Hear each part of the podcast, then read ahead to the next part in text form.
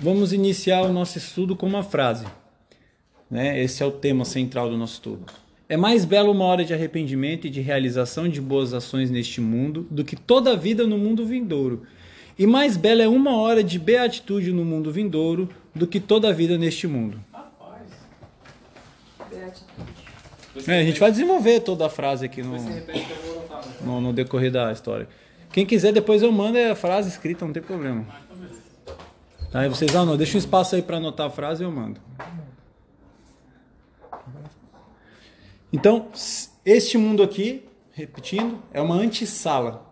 E nós estamos nessa antessala aguardando a entrada no próximo mundo, que seria a eternidade com Adonai, com Deus. Então, se a gente está numa antessala aguardando para estar no mundo vindouro, será que não tem valor a antessala? Este mundo, a nossa passagem nessa vida, será que ela tem menos valor do que a eternidade? Então. Se é uma preparação, tem tanto valor quanto a eternidade. Exatamente. Pai, você já ganhou diploma. É, já ganhou. Se quiser pegar o canudo e. Matou a charada. Muitas graças, mestre. Essa vida terrena aqui que nós temos, ela é um, esse aqui é um tempo de oportunidade para nos arrependermos e crescermos em maturidade espiritual. Então, é uma escola que vai nos preparar para um dia podermos trabalhar numa marcenaria. Eu quero abrir o meu negócio. A marcenaria é a vida eterna. Se eu não fiz o Senai, se eu não estudei, eu não vou ter sucesso lá. Então, tudo que eu aplico lá é resultado do meu esforço aqui. A gente acha que na vida eterna a gente não vai lembrar de nada, né? Eu vou ser um, eu vou ser um novo corpo e tal, vou ficar voando lá. Eu sempre me imaginei voando na eternidade. É um mosquitão. Que nem um mosquito. E a gente acha que não vai lembrar de nada. Mas será que Deus vai invalidar todo esse tempo de estudo que a gente tem aqui? Se a gente estuda todo esse tempo aqui é para saber como servir Ele lá.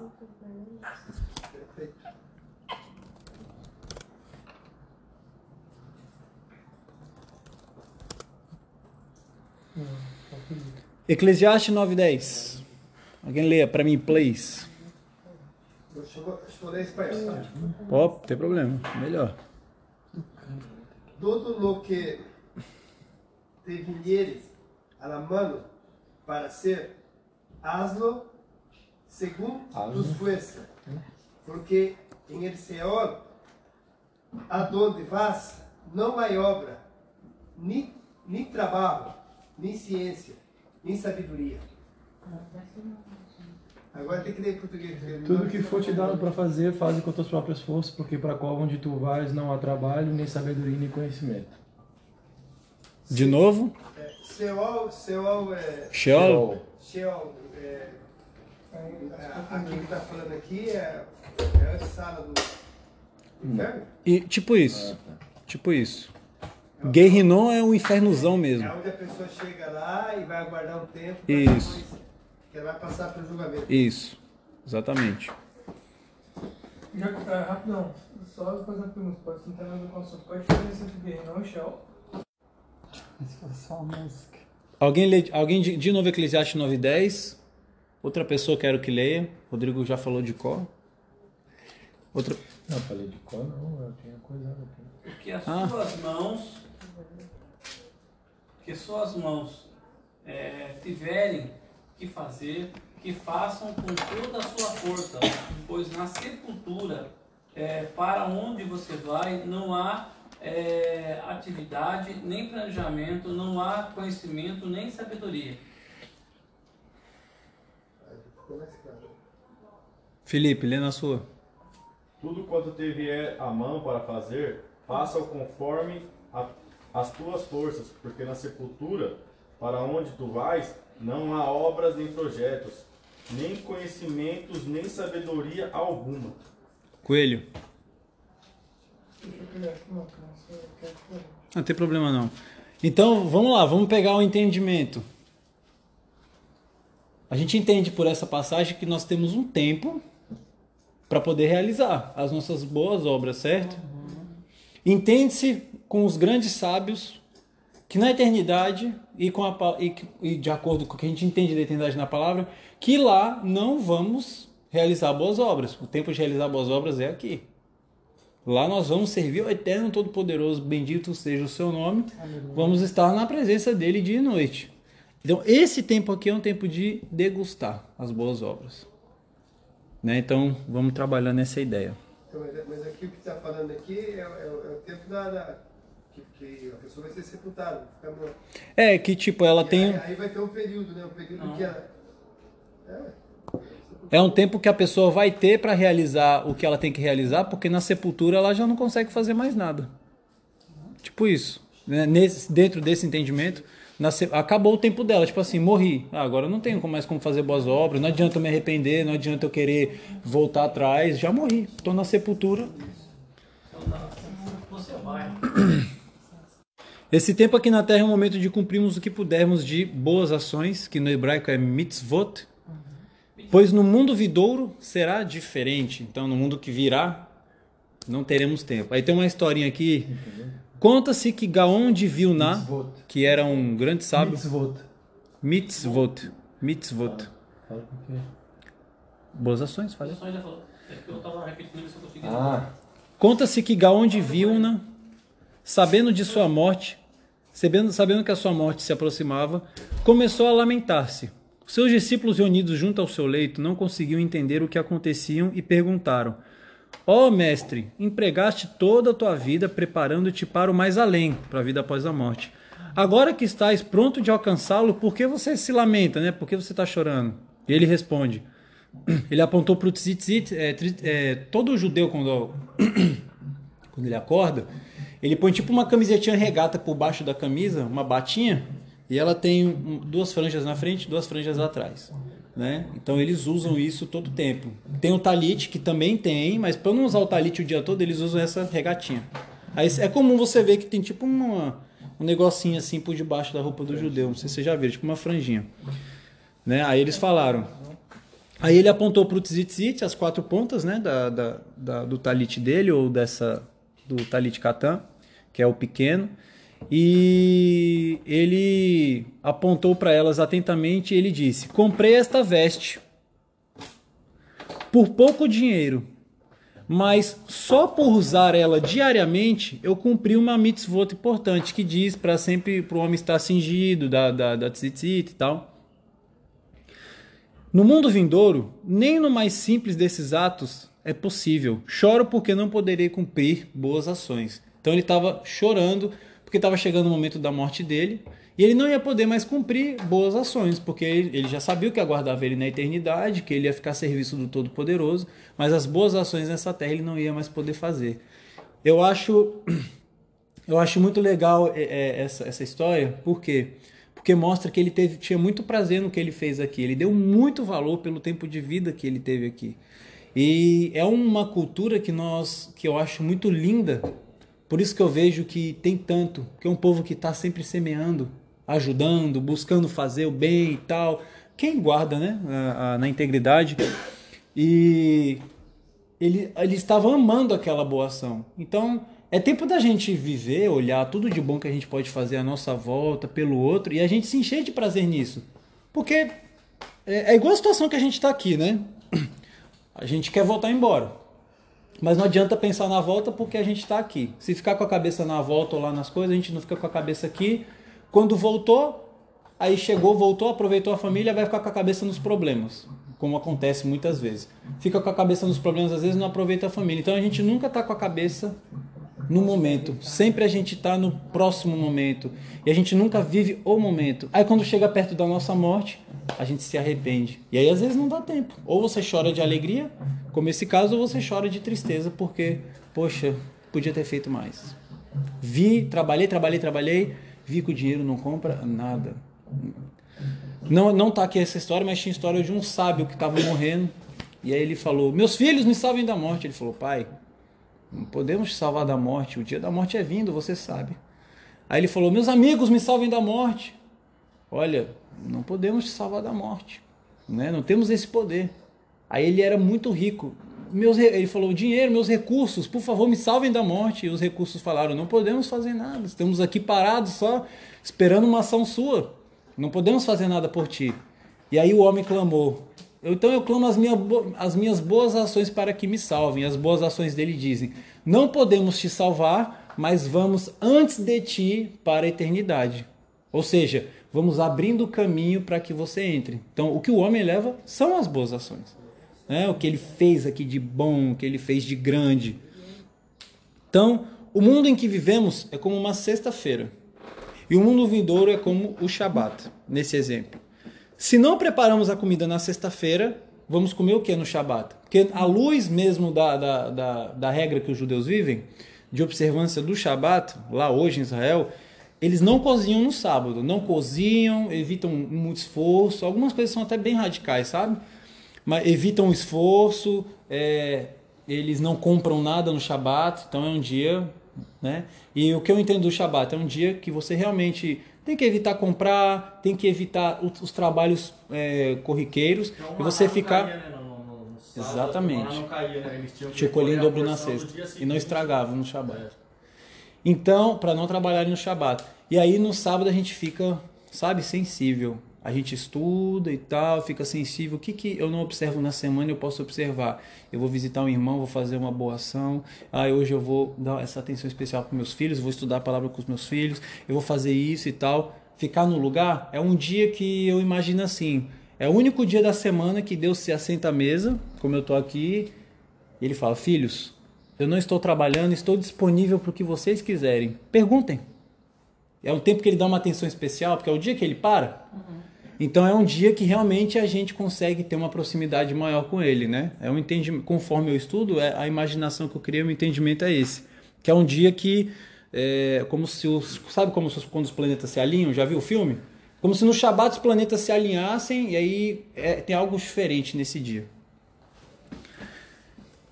Então deve haver um preparo antes, temos que nos antecipar para a comida na sexta-feira, para que nós tenhamos o que comer no Shabat. É, o mundo em que vivemos é só um porto, enquanto o reino vindouro é um mar. Se alguém prepara o seu alimento em terra, tem o que comer no mar. Então, o tempo que estamos em terra, preparamos o alimento para o tempo que estivermos no mar, não passarmos fome. O reino vindouro e este mundo é como um povoado. Se alguém não prepara sua comida no povoado, o que, que vai comer no deserto? Né? Se for sair para o deserto. Este mundo é como uma estação chuvosa. O que comeremos nos tempos de sol, se não prepararmos a terra nos tempos de chuva? O mundo vindouro é cheio de glória, mas neste mundo é tempo de termos para realizar.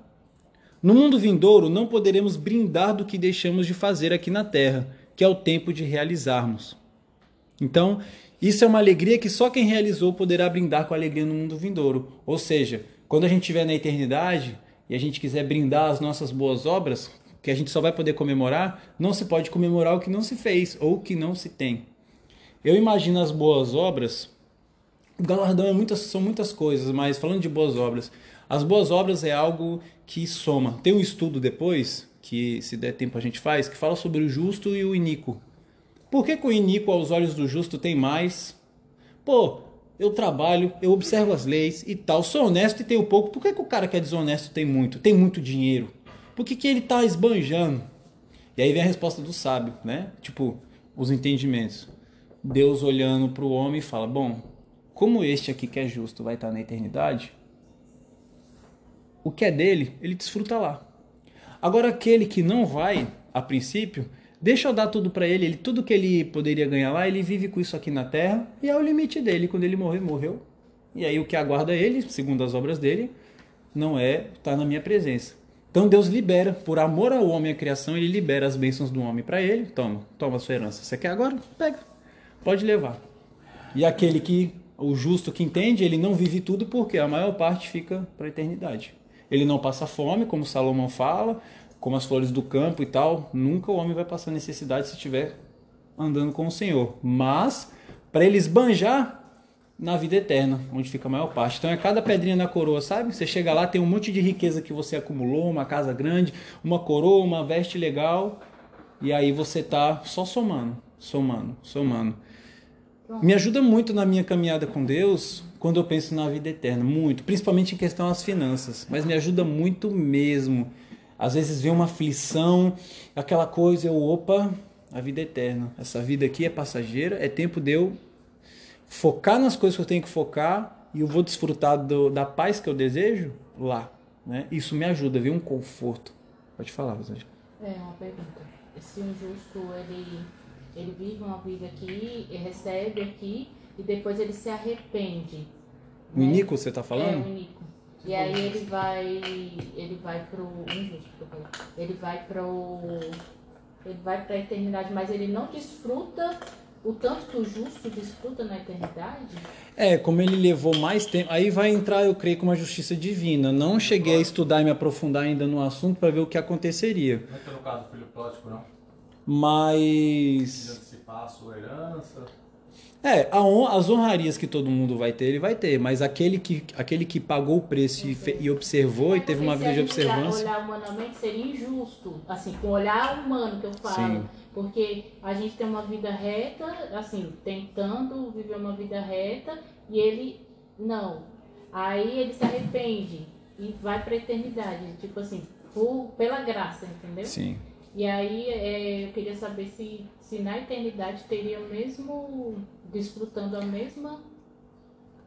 Falando, do, falando dentro de princípios de galardão, não, vai ter um galardão diferente do outro. É como na vida terrena aqui, você você estudou a vida inteira para ocupar um cargo.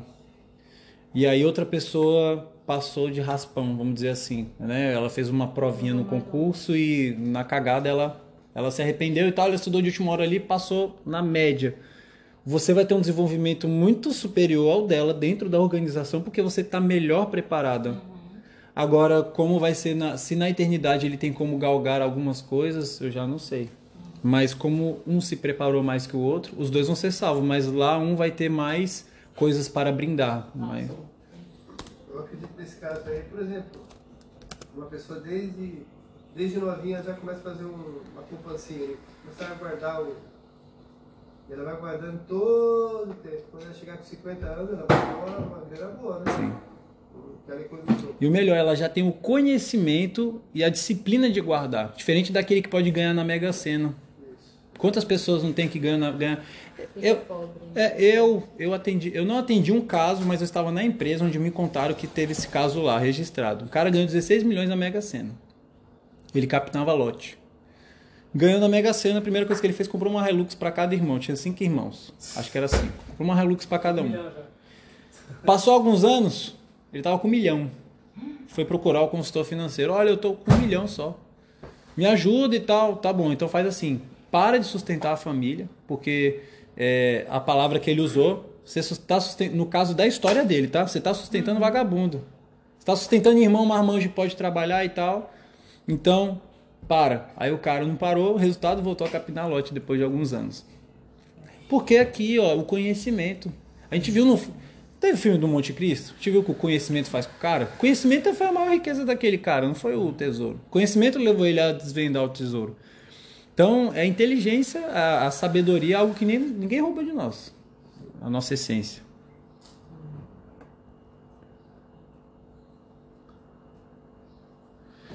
No mundo vindouro, é, não teremos a satisfação de sobrepujar as dificuldades e fazer realizações sólidas. Isso quer dizer que nos vemos crescendo espiritualmente com fé na observância da palavra, nos atos de bondade. Eu me vejo crescendo quando eu pego o que eu tenho na palavra e aplico na minha vida. Ah, coloca a necessidade do seu irmão acima da sua. Certo? Eu vou, vou vamos, para mim, o que, que eu posso aplicar para mim nos dias de hoje? Bom, eu não gosto de passar calor aqui no cenário que a gente está. Mas é amor ao meu próximo, eu tenho que pisar, esmagar a minha vontade, falar, ele não pode, ele quer estar junto comigo. Eu vou suar um pouco por causa dele. É uma auto na palavra. Quando a gente viu na palavra, opa, colocar a necessidade do meu irmão acima da minha. Aí Deus recebe, opa, um ato de bondade. A gente vê que tem que abençoar o pobre. Quem é o pobre? É o pobre de espírito e às vezes o pobre financeiramente. Você vai ter que discernir. Tá caminhando, opa, essa pessoa está precisando de uma riqueza espiritual. Eu tenho? Tenho. Vou abençoar ela. E buscar fazendo os atos de bondade. Então, aí a gente vê, poxa, olha só, estudei isso hoje, eu estou tendo a oportunidade de aplicar. E aí a gente se vê crescendo espiritualmente, porque observamos a palavra de Deus. E aí nós crescemos com atos de bondade. Porque a palavra fala que Deus é bom. né? Sua misericórdia dura Para sempre. Se a misericórdia e se nós somos imagem e semelhança dele, a nossa misericórdia também tem que durar para sempre. E nós temos que ser bons.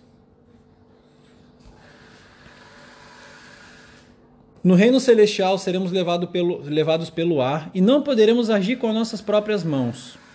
Temos que aproveitar o tempo que temos para realizar e plantarmos para o mais além. Deuteronômio 7:11.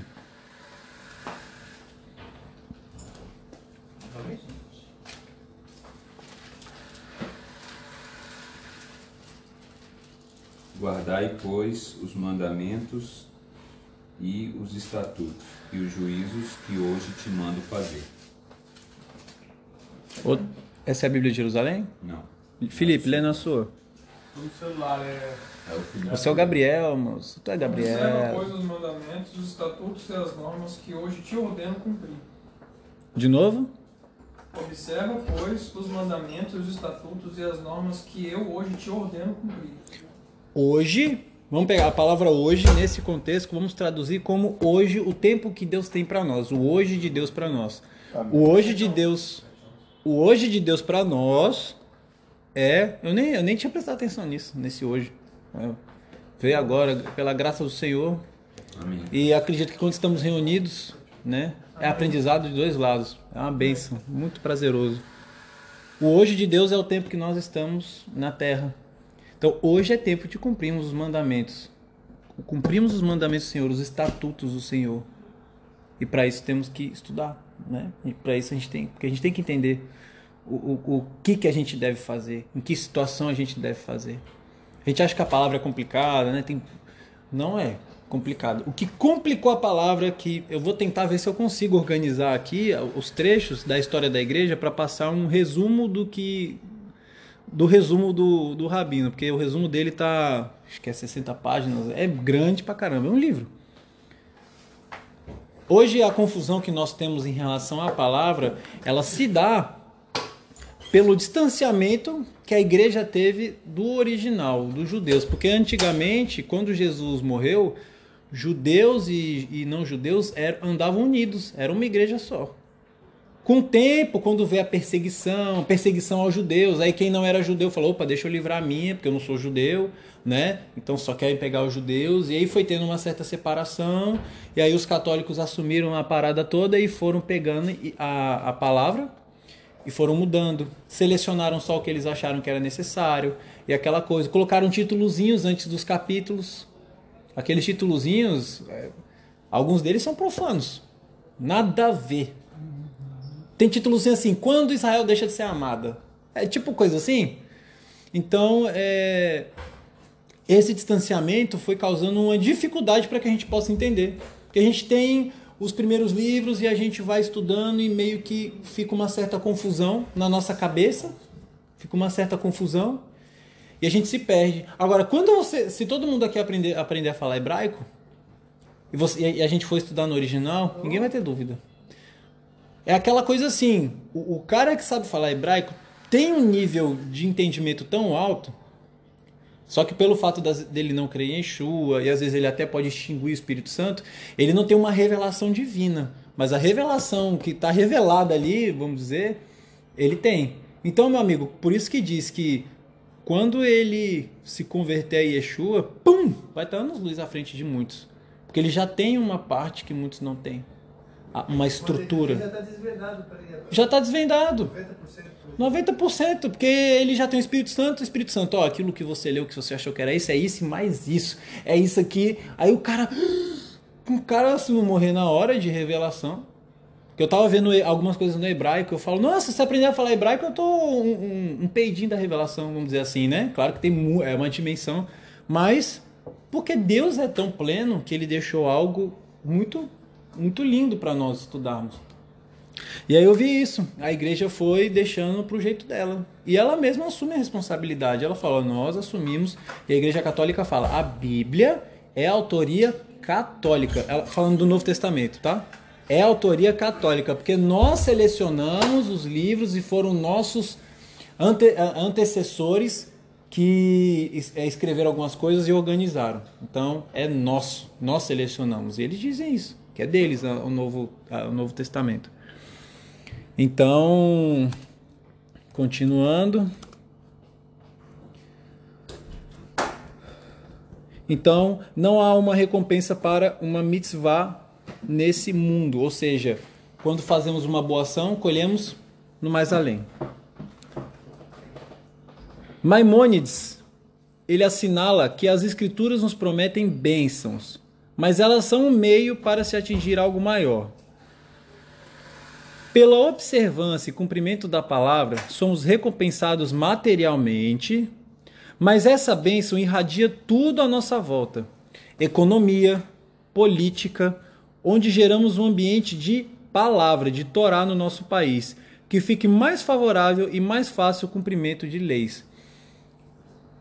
Então, o Felipe, o Felipe é um estudioso da o Gabriel é um estudioso da palavra, ele começa a aplicar na vida dele. A esposa dele começa a seguir, todo mundo à volta dele, os primos e tal, todo mundo começa a seguir, e aquilo vai, e todo mundo vê, opa, essa família tem algo diferente, vamos seguir, vamos seguir, e acaba que isso irradia as pessoas à nossa volta. Quer um exemplo? Eu viajei com o pessoal do trabalho para São José do Rio Preto. Teve um curso lá e aí eu fui junto. E né, eu tava, tô, como eu estou mudando a minha alimentação, estou no processo até hoje para poder é, me tornar frugívoro mesmo, né, comer frutas e vegetais, tudo cru. E aí lá no hotel tinha um cafezão da manhã, era um hotel quatro estrelas, hotel nacional. Não sei se alguém já ficou no hotel nacional, cafezão e tal. E aí pessoal comendo, eu sentei, aí fui lá, peguei, né, peguei uns cinco pratos e coloquei fruta em um aqui, aqui, aqui, uma salada de fruta e tal, um monte de coisa assim na minha frente. Aí todo mundo olhando assim, caraca, você tá com fome, hein? Aí eu falei, é, bicho, de manhã dá uma fome. Aí fui comendo e tal, e depois fui pro segundo round, aí todo mundo, caraca, você tá comendo de novo? Falei, é, cara, porque como, como eu praticamente como isso, que é o que me faz bem, que eu gosto, me deixa bem leve e tal. É, eu gosto, eu tenho que comer bastante, até me saciar, sentir que minha célula foi alimentada. Ele, como assim sua célula ser alimentada? Aí eu, ah, porque tipo assim, como esses alimentos e tal, eles estão no seu estado natural, a célula tem uma necessidade que o alimento entrega. Aí eles, é, caraca, que legal, faz sentido, e beleza. Aí no, no almoço, pá, só salada e legumes. Aí na janta, também. Aí no café da manhã, Aí a galera, eu não precisava falar nada, a galera, pô, cara, me fala mais disso aí. Ah, isso, isso, isso, isso. No último dia eu gravei um vídeo, tem salvo no celular. Tava, comigo, tava eu e mais. Eu, mais três empresários e dois funcionários. No último dia, todo mundo comendo fruta no café da manhã. Só fruta. A gente comia cachorro quente, sonho, pão de queijo, só comendo fruta. Ninguém comeu outra coisa no último dia. Eu fiquei, cara, eu fiquei feliz, porque eu não, eu não forcei nada para ninguém como aquilo era um prazer para mim, era um prazer para mim, eu não colocava julgo sobre o outro. Aí que eu vi que é um nível de ensino que a gente tem, que a gente alcança que é muito alto, que era o nível de Jesus. Às vezes a gente tem uns acessos e volta, né? Quando aquilo é tão prazeroso pra gente, a gente não sente necessidade de impor sobre o outro, mas o outro vê que aquilo nos faz bem. Ele, opa, pô, eu tô com sono, esse cara não tá. Esse cara sempre tá com energia, esse cara sempre tá sempre disposto. Ele tá sempre, pô, eu preciso. Cara, como é que você faz? Ah, cara, eu busco ler a Bíblia e tal, né? E, pô, vou tentar. Ele falou, pô, cara, mas não tá funcionando. Aí o cara quer andar junto com você. Aí ele vai comer junto com você. Ele, opa, acho que esse é o segredo. Não é possível. Eu tô fazendo tudo que o cara faz, mas. E aí a coisa vai. Se você me perguntar, a galera lá ficou comendo sua fruta? Não. Mas o meu chefe, por exemplo, assim que ele voltou, ele fez 40 dias sem carne na casa dele e hoje ele já come bem menos carne. Ele falou: Ó, oh, John, Desde que a gente viajou junto, na minha casa tem bem mais fruta. Então tá no processo. E eu fico feliz, porque ele me agradeceu. Eu precisei pregar para alguém? Não. Eu precisei ficar? Não. As pessoas vinham e perguntavam, só tava no meu quadrado ali quietinho. Então, quando a, quando a verdade de Deus é real pra gente, isso passa sem a gente perceber. Você vai tocando as vidas. Adilson, as pessoas não vão na marcenaria porque não gostam de ficar lá, não tem várias histórias que vocês contam? É porque é a presença de Deus. As pessoas sentem. Ele não precisa ficar pregando, coloca uma placa, ó, vem aqui porque você vai ser cheio de Espírito Santo. As pessoas vão, então, entram lá, sente a presença de Deus e aquilo é bom. Sai a parte da gente de graça ainda. Exatamente, olha aí. É porque o que vocês entregam pra eles não tem Eu valor. tá indo aonde? ó? Tô indo fazer um serviço ali. Ah, vou com você. Dinheiro nenhum compra isso. Dinheiro nenhum compra. Desfrutamos de nossas bênçãos aqui, mas o melhor fica para o mundo vindouro. Por quê? Porque não há bênção, olha só. Porque não há bênção para uma mitzvah nesse mundo. É como se Deus olhasse, pô, o Jorge cumpriu uma mitzvah. Ele viu um carro parado na rua e ajudou o cara. Ele viu uma viúva e foi lá dar uma bênção para ela. Ele ajuda, ele ajudou a viúva e conseguiu um empresário para ajudar ela mensalmente, que o marido morreu. Deus olha aqui e fala, ele olha para os conselheiros dele na mesa e fala: "Pessoal, como que a gente pode recompensar o Jorge? Vamos dar um milhão de reais para ele?" Aí os anjos: "Mas Senhor, isso é pouco perto do que ele fez." É o Senhor, é verdade. Segundo o nosso programa de recompensa aqui, é, isso é pouco para ele. O que, que a gente pode fazer o outro anjo? Fala assim, quando ele chegar aqui no teu reino, vamos dar uma casa bem grande para ele, uma veste, uma responsabilidade. Ele vai ser o marceneiro aqui da eternidade, vai construir móveis para tua casa. Que ele vai amar muito fazer isso, Deus. Aí Deus, é verdade, boa. Vamos fazer isso então. A nossa ação é tão grande diante de Deus que não tem meios humanos para que ele nos recompense. Então ele guarda isso para depois. Falou, não, dá um pouquinho para ele ali, mas vamos guardar para depois, porque não tem como recompensar tamanha boa obra. Sabe como que a gente traduz isso para nossa vida? Quando alguém faz um bem para o Senhor, tio, o Senhor fica tão agradecido, você não sente que você não tem como recompensar aquela pessoa? Não vem essa sensação? Como eu vou recompensar esse cara, meu? Ele, pô, um cara que salvou seu filho de ser assaltado. Você olha pro seu filho vivo, você vai falar, cara, Deus colocou aquele cara lá, que gratidão. Não tem como eu recompensar esse cara. Se eu vender tudo que eu tenho e dar para ele, ainda não é o suficiente. Né? Deus, aí essas formas humanas é para a gente entender um pouco a mente de Deus. É assim que Deus pensa a respeito de nós. Não tem como eu recompensar tamanha boa obra. Então, a vida eterna para Deus, ela é real porque ele é tão real quanto Deus vive lá. É o reino dele. E aí ele vai mandando pequenas doses de prazer para que a gente tenha uns acessos e sempre a gente tem um pezinho lá, sabe? É, o pai conta uma coisa que é fato lá, que, que ele fala assim que, que nem ele não pode ver ninguém ir na pet por um trajeto que ele dá carona. Ele sempre dá carona. Tipo, da casa até tipo a vira, ele dá carona. E ele falou que ele nunca vai da marcenaria até em casa a pé. Vezes ele fala, quero dar uma caminhada. Ou de, da marcenaria até em casa a pé, ele não vai. Sempre quando sai na rua, alguém para, ô, você tá indo pra onde? Não, tô indo pra caminhar. Não, entra aqui eu te levo. Não, mas é seu caminho. Não, não, eu te levo até lá. Olha. O cara manobra o carro pra me levar. O cara manobra, às vezes o cara tá passando de conta, assim, em conta. O cara tá indo pra vida, tá subindo pra casa. Fazer caminhada. O cara vira o carro. Você não, onde? Não, tô indo pra casa. Não, tô indo caminhando. Não, não, eu te levo. Olha, não, mas você que pra baixo. Não, não, eu te levo. E leva ele. Olha que benção. Chega de a pé suado na marcenaria. Posso explicar? Hum, Repara que a pessoa tá aí. Ele não carona pra final. Eu tenho que a, a flor tava subindo suada na, na subida, eu passei por ela. Mas Deus, mas Deus não trabalhou na vida dele. Pra ajudar, você pode fazer alguma coisa, quer pedir alguma ajuda. Aí eu falei, mas e agora? Se eu parar, Jorginho vai chiar. Eu pensei comigo na hora. Juro, sério. Eu pensei, se eu parar, Jorginho vai chiar. Aí o Jorginho, encosta, encosta, encosta pra ajudar o cara aí. E ele falou. A gente encostou o carro, a gente foi lá ajudar o cara, a gente tentou ajudar o cara tudo que é jeito, né? Mas aí O cara não tinha macaco. o cara não tinha macaco, o cara não tinha chave de roda, O step tava vazio, parece o pé também. tava vazio, o cara não tinha nada. Aí a gente tentou, a gente pegou a chave de roda nossa, aí o macaco da caminhonete é maior, né? Não entra debaixo do carro do cara, aí o cara, não, não, pode ir embora, pode ir embora que já tô ligando pro seguro. Não, não, não, não, não. Aí a gente pegou e foi embora, mas é. É que bom que tinha seguro. Eu sei que você não queria falar. Não, eu sempre paro. Eu, tava, eu fui passar o cara, eu falei, meu, mano, pra ajudar o cara. Eu falei, mas o Jorginho vai chiar, cara. Aí o Jorginho na hora. Encosta, encosta, encosta pra ajudar o cara. Deus tá trabalhando. Então, então, É, mas é eu isso. ganhei o que? Uma mit, mit, o quê? Realizou uma mitzvah. Mitzvah é o singular de mitzvot, né? É, boa obra, né? Isso. Como se recompensa uma mitzvot? Não há recompensa para uma mitzvah nesse mundo. Não há tesouro suficiente ou pra- ou prazer autêntico no mundo para se recompensar o merecimento de uma mitzvah. Ou seja, Não adianta Deus te dar o pra... não, não tem como Deus te satisfazer em prazer, em recurso financeiro, em bem material, uma, um, um feito tão grande. É como termos um cheque de um banco divino e nenhum banco terreno tivesse fundos para descontar esse cheque. É basicamente isso. Só se desconta lá, no banco divino. A recompensa de uma mitzvah é tão grande que só conseguimos encontrar uma forma de ser recompensado no mundo vindouro. É uma moeda ou riqueza que só pode ser dada e descontada no reino dos céus. Como então receber, como então perceber a eternidade onde não se aplicam a lei que nós conhecemos?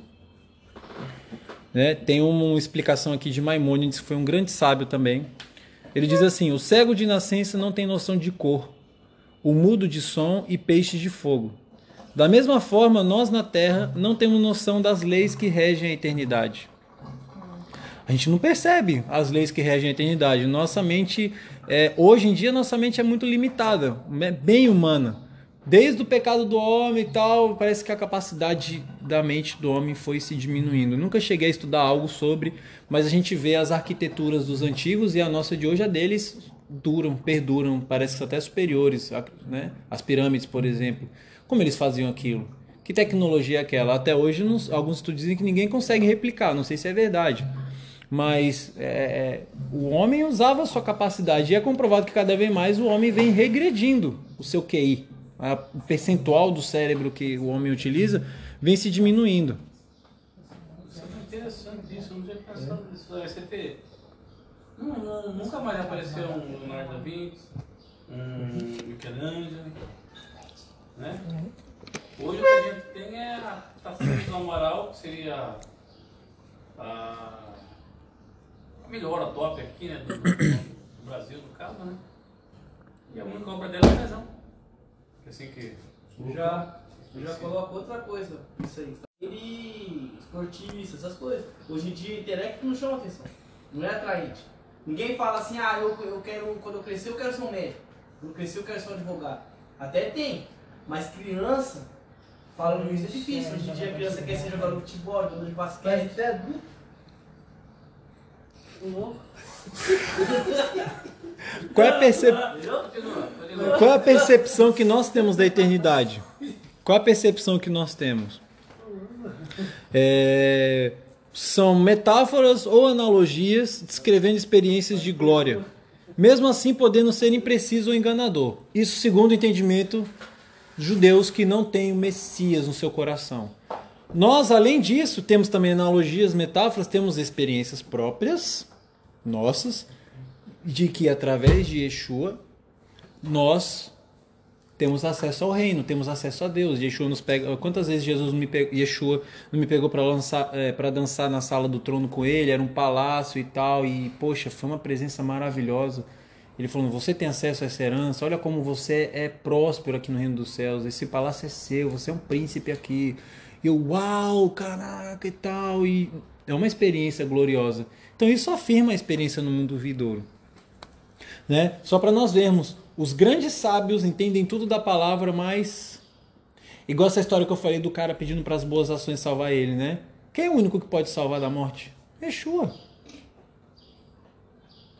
Yeshua. É ele que nos leva até a presença do Pai, nos justifica. E aí temos vida eterna. É, uma pergunta. Pode falar. Se você fizer a boa obra com intenção no. É, é, tudo é a motivação também, né? Por exemplo, assim, ah, eu vou fazer isso aqui para mim receber uma coroinha lá, ou uma pedrinha a mais. Então, quer dizer, a, a motivação também não está boa. Por exemplo, assim, eu ah, vou fazer bastante boa obra, né? Por exemplo, o espírita, por exemplo. O espírito quer as boas obras, né?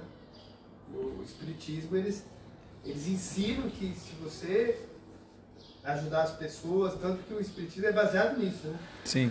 Ajudar as pessoas, então você. É... Poxa, agora não. É motivação do coração que manda. Não.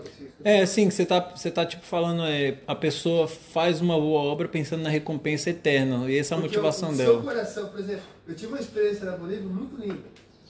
Eu, eu saí da minha casa, eu ia para reunir com o pessoal da igreja, né?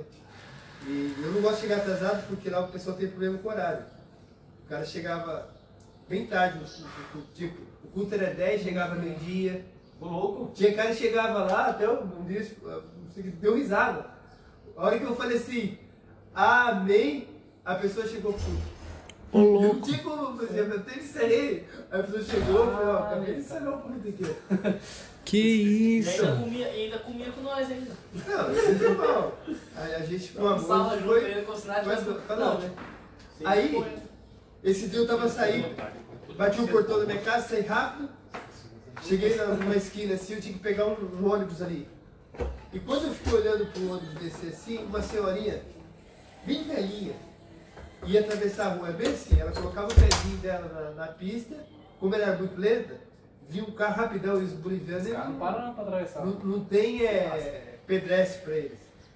Se um alguém, ele taca a buzina, A rua é dos carros. é, Aqui também é o assim. pedestre não tem vez.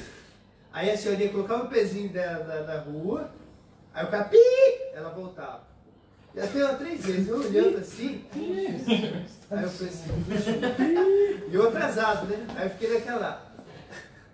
Olhando a senhorinha, eu falei assim, não, a senhorinha não vai conseguir atravessar essa rua aí. Eu falei, tá bom, vou, vou lá ajudar ela, né? Aí eu peguei a senhorinha assim e falei assim, senhora, te ajuda aqui. Aí eu falei pros caras pararem e, e passei ela. Cheguei do outro lado, ela, ela- aí veio meu coração assim, pergunta o que ela quer. Eu falei, tá bom. Mas Deus falou comigo, eu fiquei pensando, não é meu horário. Aí eu falei, senhora, o que, que você está querendo? Ah, eu quero comprar um queijo. Ah, eu quero comprar um queijo. Tá bem. Tinha- Na viradinha assim, já tinha uma quitandinha. Lá, lá tem vários lugarzinhos que vende. Eu Falei, tá bom, isso vai ser fácil, né, senhor? Trouxe a senhorinha pra senhora. Por favor, me dê um queijo pra, pra senhora aqui. Ela falou, não, não, não é queijo. Eu falei, poxa. Aí tinha outra, aí fui, fui, fui. E fui, fui longe e ela andava devagarzinho, até que eu, eu falei assim, senhora, não, não tem queijo. Aí, aí veio aquele negócio assim, termina a obra, filho. Deus falou pra mim, termina a obra. E aí eu tinha que levar lá no Hipermax, Hipermax era Lerros, longe. Ainda bem. Aí você levei a senhorinha até no tinha uma, uma, uma escada, uma, uma rampa bem longa assim, né? Não vou deixar a senhorinha aqui, se ela cai aqui, eu terminei a obra. É né? longe, velho. É de casa. É, comecei, comecei lá. Fui todas as quitandas. Aí levei ela no Hipermax, deixei lá. Assim, aqui com certeza tem queijo. Pode ir lá que vai ter queijo. Já era para comprar um queijo. E, mas, por exemplo, assim, quando eu fui fazer a obra para ela, eu, tipo assim, eu pensei em enganadão, não pensei nada. Só pensei na pessoa e ajudar mesmo, né? Mas pode acontecer assim, da gente querer fazer algo e a motivação tá errada, né? Sim, Já pensando na recompensa. é, a, é, a ação Por exemplo, você estuda a palavra e depois você, ah, agora eu vou colocar em prática. Sim. É, a, a ideia é essa, vou colocar em prática. Pô, agora minha motivação é colocar meu próximo acima de mim mesmo ou ser, ou, ou- ou ser rico no mundo vindouro? Tem um palhação no céu. É, eu acredito que tem que ser feito colocando o próximo acima de si mesmo. Mas Deus, na hora lá, vai julgar. Falar, olha, pô, mas eu fiz tanta coisa. Não, tudo bem, mas a maioria foi com interesse. O que você fez aqui, pra, com, com o fundamento da minha palavra que me agradou, foi essas obras aqui. No. Tem um das, não, é. Acho que é movidos pela eternidade. Recompensa da alma. É recompensa da alma? É o que fala lá, que ele conta, que ele conta a história. Que é a analogia, não é? É, no Gira, é movido pela eternidade. É, é o movido pela eternidade. Ele fala que eles ficavam numa escola e quando eles terminavam a- o ensino, eles ganhavam um valor monetário para poder fazer com aquele valor monetário o que eles quisessem. É a que ele conta no livro. E aí várias pessoas né, fizeram do, do, do valor que receberam o que quiseram. Aí depois, num dado momento, é, a pessoa que é representada por Deus pede conta, né? Aí vai lá, aí eles estão diante de Deus e aí fala, é, eu quero saber o que, que você fez com a vida de mordomia que eu te dei. Aí o cara vai falar, ah, eu peguei o dinheiro que você me deu, que foi 45 mil e, e gastei com isso. Aí tem uma pessoa lá no livro que ela fala assim, ah, eu gastei ajudando pessoas e tal, só que a motivação dela era exatamente tipo assim, eu vou gastar com isso aqui porque. E aí o, o Deus, né, que eu não me lembro agora o nome lá do, do, do, do- personagem que estava no livro, Fala assim, então você vai ir para o inferno. Aí na hora que Deus fala isso para a pessoa, a pessoa se transforma. E aí começa a xingar Deus. No livro ele conta essa cena. Tipo assim, mas eu fiz tudo, eu fiz tudo certo, eu fui bom, e não sei o que, não sei o que. Aí fala, cara, você não foi bom. A sua intenção era ruim. Só que na hora que ele, que Deus confronta, é, aí a intenção Aí aparece. Aí saiu o que realmente tinha por trás daquilo que ela passou na terra fazendo. Exatamente, nesse ponto que eu queria chegar. Mas agora o que acontece comigo é o seguinte, assim, o que eu gosto, assim, não sei se acontece com... Se eu ajudo alguém, quando eu termino assim, vem uma satisfação.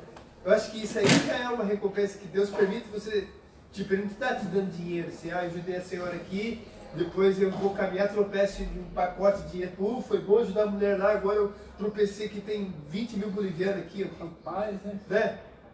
Não é dessa forma, mas ah, vem uma satisfação, uma alegria, assim, você, você fica bem, você fala assim, puxa, meu, sabe o prazer? Sim, Quando você ajuda? sim. Quando eu deixei a senhorinha lá, eu, eu saí, parece que eu saí flutuando assim, eu falei assim, puxa, eu agradeço.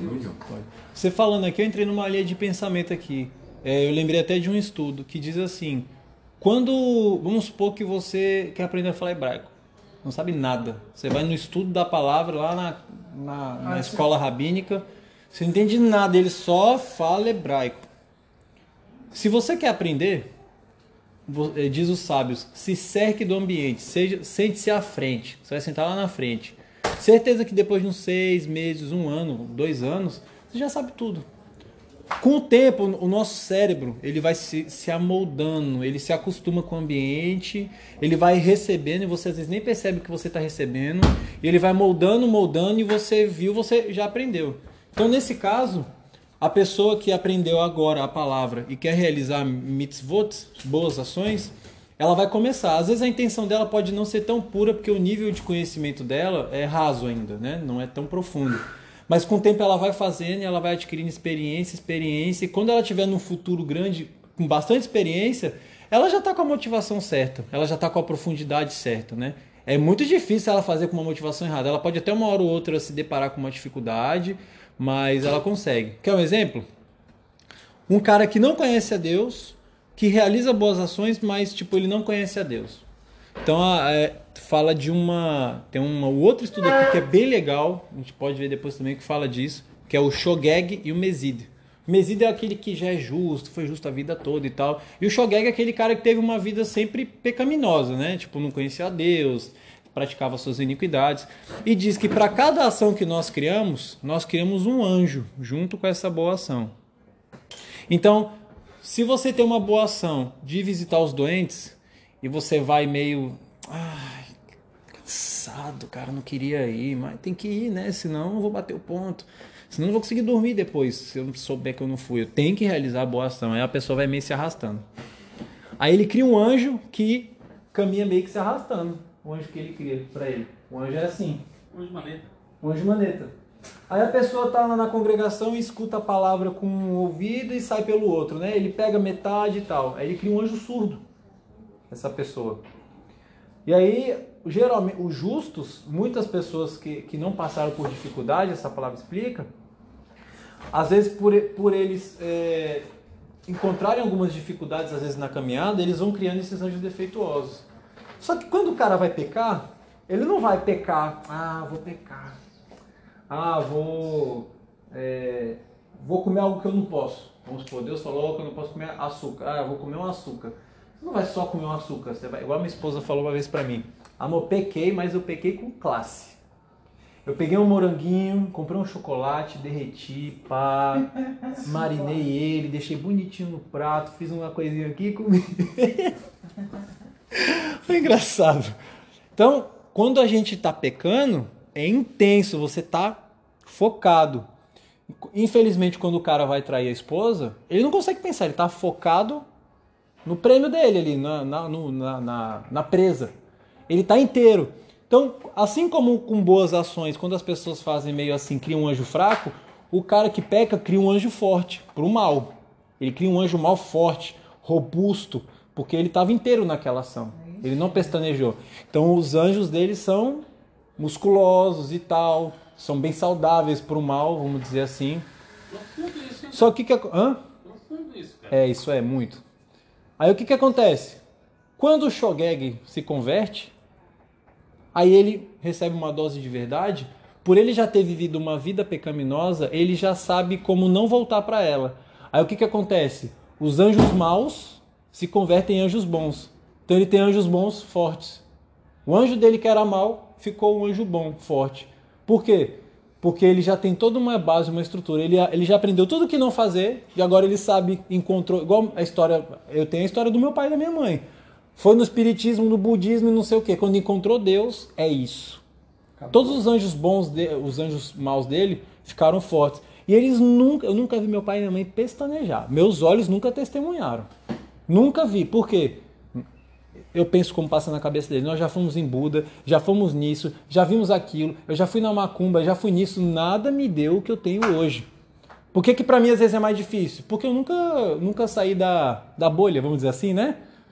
Ah, nunca saí da bolha, nunca vi como é que é o mundo lá fora. Então, poxa, é, ah, será que isso aqui é verdade e tal? E no estudo fala sobre esse justo. Ele, ele é justo, mas ele não faz com intensidade, porque lhe falta experiência. E o justo tem que acreditar o quê? Que a palavra é o próprio apoio dele. Não faça isso. Amém. Vou- não vou fazer.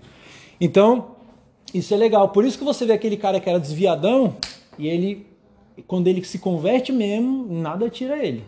Igual aconteceu com o Rodrigo. Os anjos fortes se converteram e aí nada tira ele. A gente teve várias situações de briga e tal, coisa que, coisa que a gente nem se falava. Deu dois minutos, ele vem me abraça, não fica bravo comigo, ó, desculpa, olha isso e aquilo, e a gente se resolve. Falei, cara, realmente ele nasceu de novo. Então, são anjos fortes, está pronto a resolver. Então, por isso que a gente tem, vocês que são pastores já viram história no meio. Vem o cara tal, desviadão, se converteu, realmente quando ele se converteu, ele tá ali e firme até hoje, né? Então, é uma breve explicação.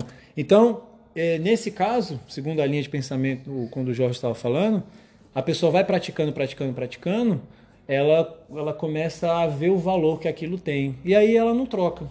Eu acredito que não, ela já está em pleno conhecimento. Só se ela entrar numa apostasia da vida, sabe? Mas no início ela vai aprendendo a medir as motivações, aí ela viu, viu o resultado, Deus repreendeu ela, ou alguém que viu, aí ela vai aprendendo a, a se moldar. Mas tem uma recompensa para toda boa ação. que eu, que eu ajo por impulso. Entendeu? Não, É impossível? É, só é impossível. Eu ajo por impulso, por exemplo. Tanto bem como mal. Eu faço bem assim, tá em mim isso. Sabe? De fazer, ajudar as pessoas. tá? Só que também, eu sou, eu acho pelo impulso, só que também, às vezes eu sou impulsionado por mal também. É, por exemplo, dou resposta assim dura às vezes. É, nesse caso eu tô ferrado, então. Nesse caso, a gente chama, na administração, a gente chama de análise SWOT. SWOT é, fala sobre é, strength e weakness, tipo forças e fraquezas, e fala sobre o ambiente interno e externo. Vamos falar de você. Você tem a sua força, que é o seu impulso. Eu acredito que o impulso é um nível muito alto de, de, de, de- nesse caso dessa boa ação, é um nível muito alto de sabedoria, porque é um natural seu fazer aquilo. É, você faz tanto que já se tornou natural, quando você falou de impulso. Acho que aí não é aqui não. O caminho da água, porque tem alguém ali na frente do portão. Acho que ele deve estar abastecendo. Mas enfim, é lá ver. Ô, Rodrigo, então, mas é o seguinte, Não, os dois lados. Tanto pro bem quanto pro mal. Então, aí continuando na linha. O que, que a gente faz na análise SWOT? A gente potencializa as forças e tenta anular as fraquezas. A sua fraqueza é um impulso ruim. Então, muitas vezes você vai ter dificuldade. Tudo bem. Muitas vezes você vai perceber essa dificuldade. Putz, me estressei. Cara, respondi o cara. Deu uma resposta dura pro cara. Isso, aquilo. Aí você vai se corrigir. É, comigo hoje aconteceu. Eu- meu, meu pai acordou de manhã, a gente teve um assunto, eu já senti que eu respondi ele duro. Aí eu falei, opa, já acordei assim, eu vou ficar aqui na presença, prostrado, coloquei a musiquinha, falei, Senhor, me ajuda, me ajuda, pai, eu tenho que vencer esse negócio ruim na minha vida, me ajuda porque toda hora eu tô errando com isso, eu sinto que eu não tô avançando nesse ponto. E fiquei, fiquei, ele foi lá, a gente se resolveu, mil maravilhas. Mas é isso, tio, exercício contínuo. Você, vai- você já. O, o melhor é. Você identificou isso. O cachorro vai tirar atenção de todo mundo. Então, mas é que nem, por exemplo, no trânsito. Às vezes quando eu vejo, puf, Aí pede perdão, se arrepende. eu um cara me fechou, eu falei, ó, seu filho de Isabel. Circunciso. É, sabe, foi instantâneo assim, cara. Meu pai, eu sou um pastor, fala, xingando o cara, sabe? Jogando maldição sobre a vida dele. né? Sim, sim. Aí eu pedi perdão pra Deus, mas não pude pedir perdão pra ele. O cara que eu xinguei. Mas ele ouviu você xingar? Ouviu? Não ouviu xingar porque tava um cara assim, eu falei, ah, Ah, então pronto. É, ele não ouviu, Deus, Deus. E Deus conhece, Deus sabe que não dá pra você Mas você vê encontrar o é cara, pedir é, perdão. O senhor, o senhor tem uma, uma rapidez também em reconhecer que errou, tá vendo? é, demorou dois quilômetros. Não, mas assim, há um- um- uma, uma rapidez em reconhecer, né?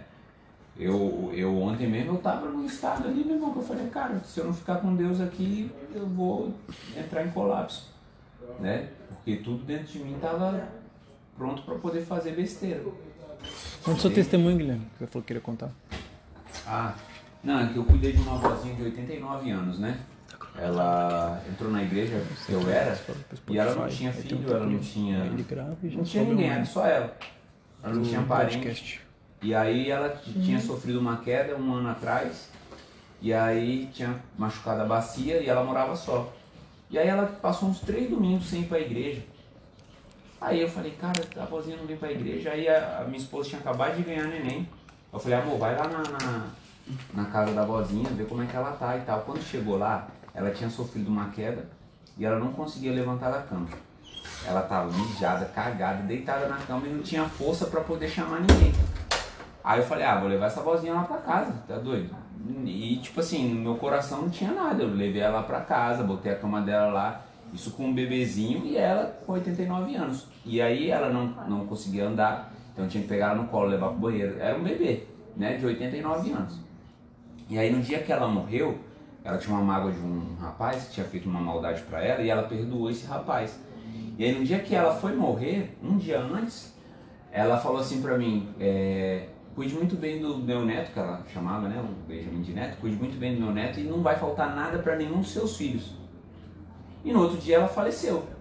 Aí beleza, até hoje eu não comprei uma roupa pra minha filha. Tem uma pessoa nos Estados Unidos que não conhece minha filha, só conhece de foto e manda roupa pra ela, porque Deus falou, eu vou cuidar. E aí, quando o senhor falou desse lance das boas ações, claro que não, não, não chega pra Deus, não tem como ele pagar isso, né? Mas pra mim, eu entendi agora que eu falei, Deus, se foi pela essa boa ação que eu fiz, eu nem pensei pro senhor, pro senhor abençoar os meus filhos, mas fato é de que esse cuidado que eu tive com uma anciã tá repercutindo nos meus filhos hoje. Entende? Tipo, eu não busquei isso, no meu coração não tinha isso, era um cuidado realmente que tinha, né? E até hoje eu colho isso, sabe? Dos meus filhos terem, é, é, de falar assim, cara, eu vou comprar isso, e de repente, não precisar comprar. É aquela historinha, né? Você sabe que o Jorge gosta de pudim. Você sempre vai dar pudim pra ele. Só que quando você entende mais dele, falando da palavra, quando você se aprofunda um pouco mais, você vê que ele gosta de uma cereja em cima. Aí pronto. Quando você tem o entendimento, você põe a cerejinha, aí ele, ah, agora ficou bom, nem eu sabia que era tão bom assim. Que ele estudou o Jorge e falou, opa, ele gosta de uma cerejinha. E aí ele já entende o propósito, fala, olha, propósito, pá, é esse. Então, tio, é, a, a vida é essa. Nós somos humanos, lutamos com a nossa parte ruim, você vai ter que ficar lutando com isso até tentar eliminar. Só rapidinho, eu tenho um senhor que ele é na marcenaria, direto cortar madeira. Direto cortar madeirinha. Meu Deus, essa madeirinha desse tamanho. é Parava, legal. parava a marcenaria pra cortar madeirinha pra ele. E ele quer atenção. E a madeirinha é pequena, cara, é, É. perigoso a gente cortar a mão, porque é muito Colocar o dedo fora. Né? Mas ele quer dar um jeito de Na fazer. madeira dele fora. Cortava. Aí um dia eu falei pro Nenê, olha só uma coisa, né? eu falo pro seu Roberto não aparecer aqui cortar madeira na hora de serviço. Lá no final da tarde, no domingo, ela vem aqui no sábado, ela vem aqui corta madeira, pelo quanto ele quiser, mas acaba atrapalhando, né? Porque ele, ele quer chegar lá, quer cortar madeira e quer conversar com você ao mesmo tempo. E que você dê atenção pra ele. E é um senhor, né? Aí um dia eu falei, vou falar com esse homem, né? Né? Mas cuidado como é que você vai falar com ele, né? Ele é um senhor, tá? Encontrei com ele no mercado, fui comprar um pãozinho de manhã no mercado, encontrei com ele, vai agora. Fala com o seu Roberto agora. Aí cheguei perto do Roberto, seu Roberto, você falar com o senhor? Ah, é? Ele viu que você estava zoando do meu lado assim. Pode falar. Vamos tomar um café mais, Roberto? Vamos tomar um café com nós. Não conseguimos falar. Aí ele pegou, olhou pra mim assim, cara, os olhos dele começaram a lacrimejar. Falou, sabe por que eu vou nessa marcenaria? Eu vou lá porque, ó, perdi a minha filha com 27 anos, minha esposa com depressão na cama, eu tô atrapalhando o seu negócio. Não, tá nada, ó, tá legal, é pra isso mesmo, o objetivo é esse. Ó, a palavra korat em hebraico, korat, C-O-R-A-T, está associada com a raiz kar, que quer dizer frio. Né? Na, na, na- no termo inicial, em hebraico, tem a palavra korat. Então, assim sugerindo o quê? Né? Korat está associado à raiz kar frio, se sugere cabeça fria, que quer dizer o quê? Espírito calmo. Então, o espírito calmo ele entra em contraste direto com a agitação de sentidos e prazeres intensos aqui na Terra. Então a gente precisa, a Terra é Por que que por que, que aqui é um ambiente gostoso? A gente está afastado do voltando a minha vida é pá, pá, pá, pá, pá, pá, pá, pá, pá. Aí chega em casa, até tava ministrando uma vez, chega em casa parece que tem um carrossel a milhão por hora, eu entro já e, e, não, e a coisa não para, meu. Às vezes, às vezes dá, às vezes dá vontade de chegar em casa assim no trabalho, chega em, chega em casa, ah, no lugar errado. Que é, chega tá agitada, a esposa tá nervosa e a criançada correndo e a outra chorando E e, a você chega, tem que dar apoio. E chega, tem, que- e chega, tem que, tem que dar apoio Assumir. ainda. Meu, é. Eu falo pra galera, ó, dois filhos é rock and roll.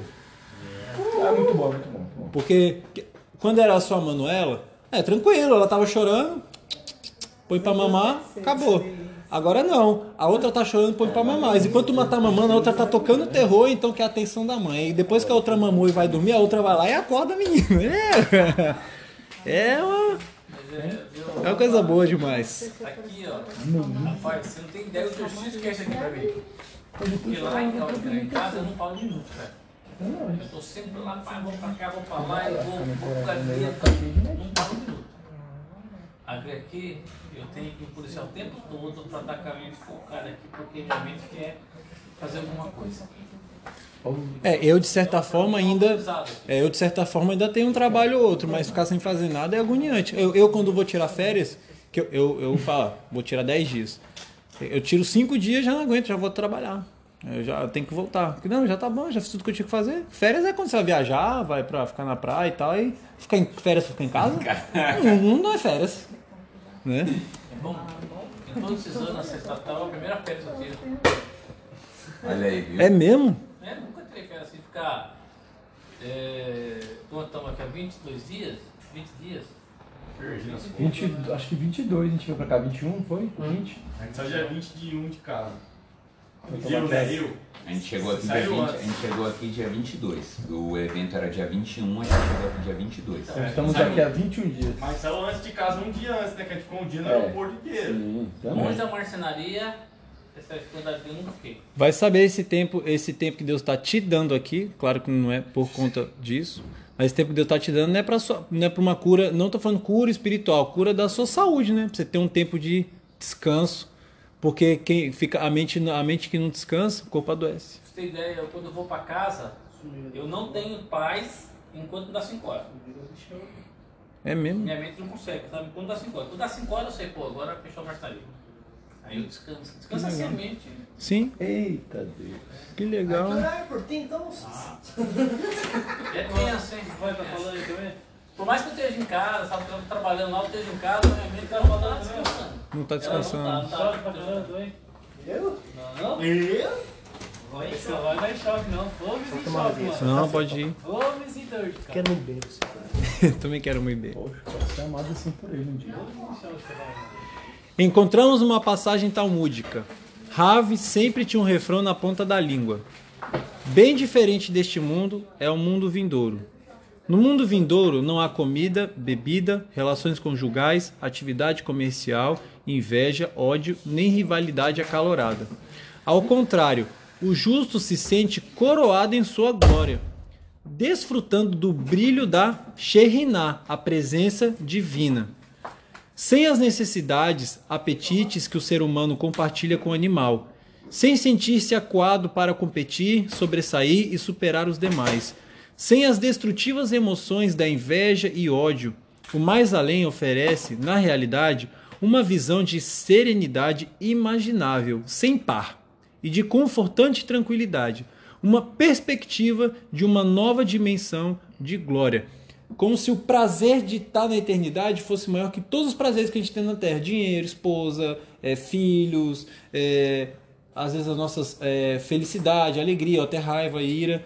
Todas essas emoções, a, a nossa coroação de glória é maior que isso. Então a gente vai viver essa plenitude lá. Né? É isso que o sábio está explicando. Anote uma frase. É mais bela uma hora de arrependimento e de realizações de boas ações. Depois manda isso lá, Despacio. Eu vou mandar, vou escrever aqui e vou mandar. Calma aí. Abre despacio. Mas é uma hora de Hora arrependimento. de arrependimento. E de realização de boas ações. É? Mais belo uma hora de arrependimento. E de realização de boas ações. Uma hora de Arrependimento de boas e de realização de E boas ações. e boas obras. É de é, e boas obras. Do que? É, só, é mais belo uma hora de arrependimento e de realização de boas ações. É isso? Não, tem mais coisa, falou mais coisa. Do que? Não. No início você falou assim. Ah, lá no início tem. É mais bela uma hora. Aqui, ó. Do que É mais belo uma hora de arrependimento e de realização de boas ações neste mundo. Já pode, já vamos terminar de digitar aqui. Do que toda a vida no mundo vindouro. Tá no grupo lá. Vírgula.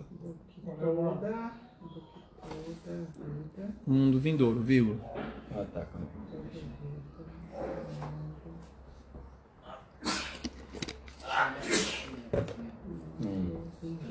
E mais bela é uma hora E mais bela é uma hora. de beatitude.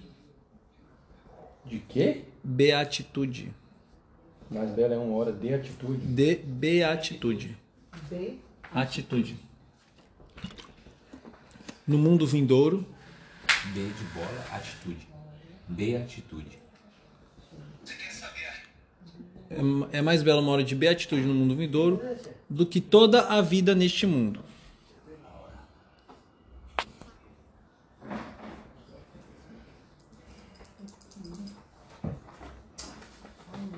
De atitude? John? Por que beatitude? Depois eu explico. Ah, tá. Um ato.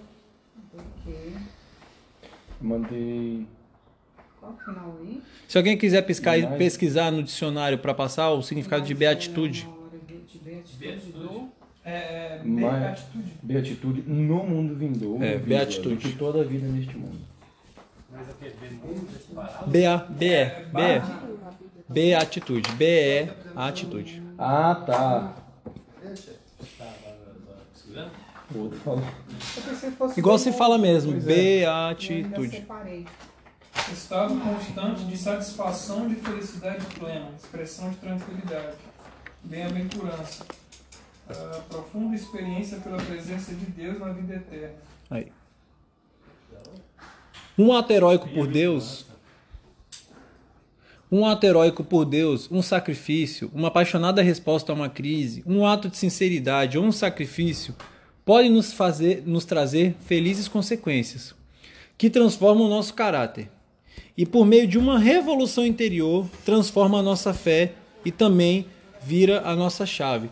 Então é sempre em meio a um momento difícil que nós é, conseguimos mudar. Sempre às vezes a gente está numa situação de aperto tão grande que a gente, a gente nós nos vemos numa situação difícil fala para mim mesmo, cara, ou é agora ou, é, ou não é. Ou eu, ou eu vou ou eu morro. Sabe aquela situação, igual a gente aprende no Cravo Magá.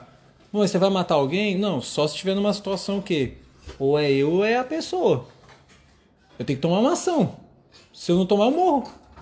Então eu tenho que me defender. E você ainda peca porque você não zelou pelo bem mais precioso que é a sua vida. É. Então, é, a gente tem que tomar uma decisão. E às vezes a gente tá no momento. É, tem situação que é assim. Você, Quando mato, quando morro. tipo isso. Esse momento difícil, né, onde é, onde a gente vê um ato que Deus fez um ato heróico, pô, eu testemunhei um milagre de Deus. Ou então eu estava numa crise e Deus veio e me carregou nos seus braços e me tirou da crise, né? Então, nesses momentos é onde a gente recebe uma chave da vida eterna. Essa chave da vida eterna é o quê? Deus fala: "Olha, meu filho, você realmente nasceu de novo. Toma essa chave." E é aqui onde eu sempre complemento os entendimentos dos rabinos. Quem que nos dá essa chave? É Yeshua. Essa chave, quem põe, a gente só tem acesso a essa chave por meio de Yeshua. Ele é essa chave que abre a porta para a gente entrar. Sem ele, não tem. Ele é a porta. E ele é a porta. Sem ele a gente não entra. Sem ele nós temos acesso. Sem ele nós não somos nada. Sem ele nós só somos sábios. Ó, sem Yeshua nós só somos sábios peregrinos nessa terra, errantes. Porque tem todo um conhecimento maravilhoso. Você é como se você faz, você vai estruturar uma casa linda, mas esqueceu de os alicerces. Vai cair. Investiu tempo, tempo, mas o alicerce é Yeshua, é a nossa base. Ele é a nossa base, é o que edifica a base. Fundamento. Mas o mesmo pode acontecer com aquele que muito batalhou para conseguir a chave da vida eterna e pode perdê-la em uma hora também. Assim como podemos ganhar em uma hora, assim também perder. E isso pode acontecer uma hora antes da nossa morte.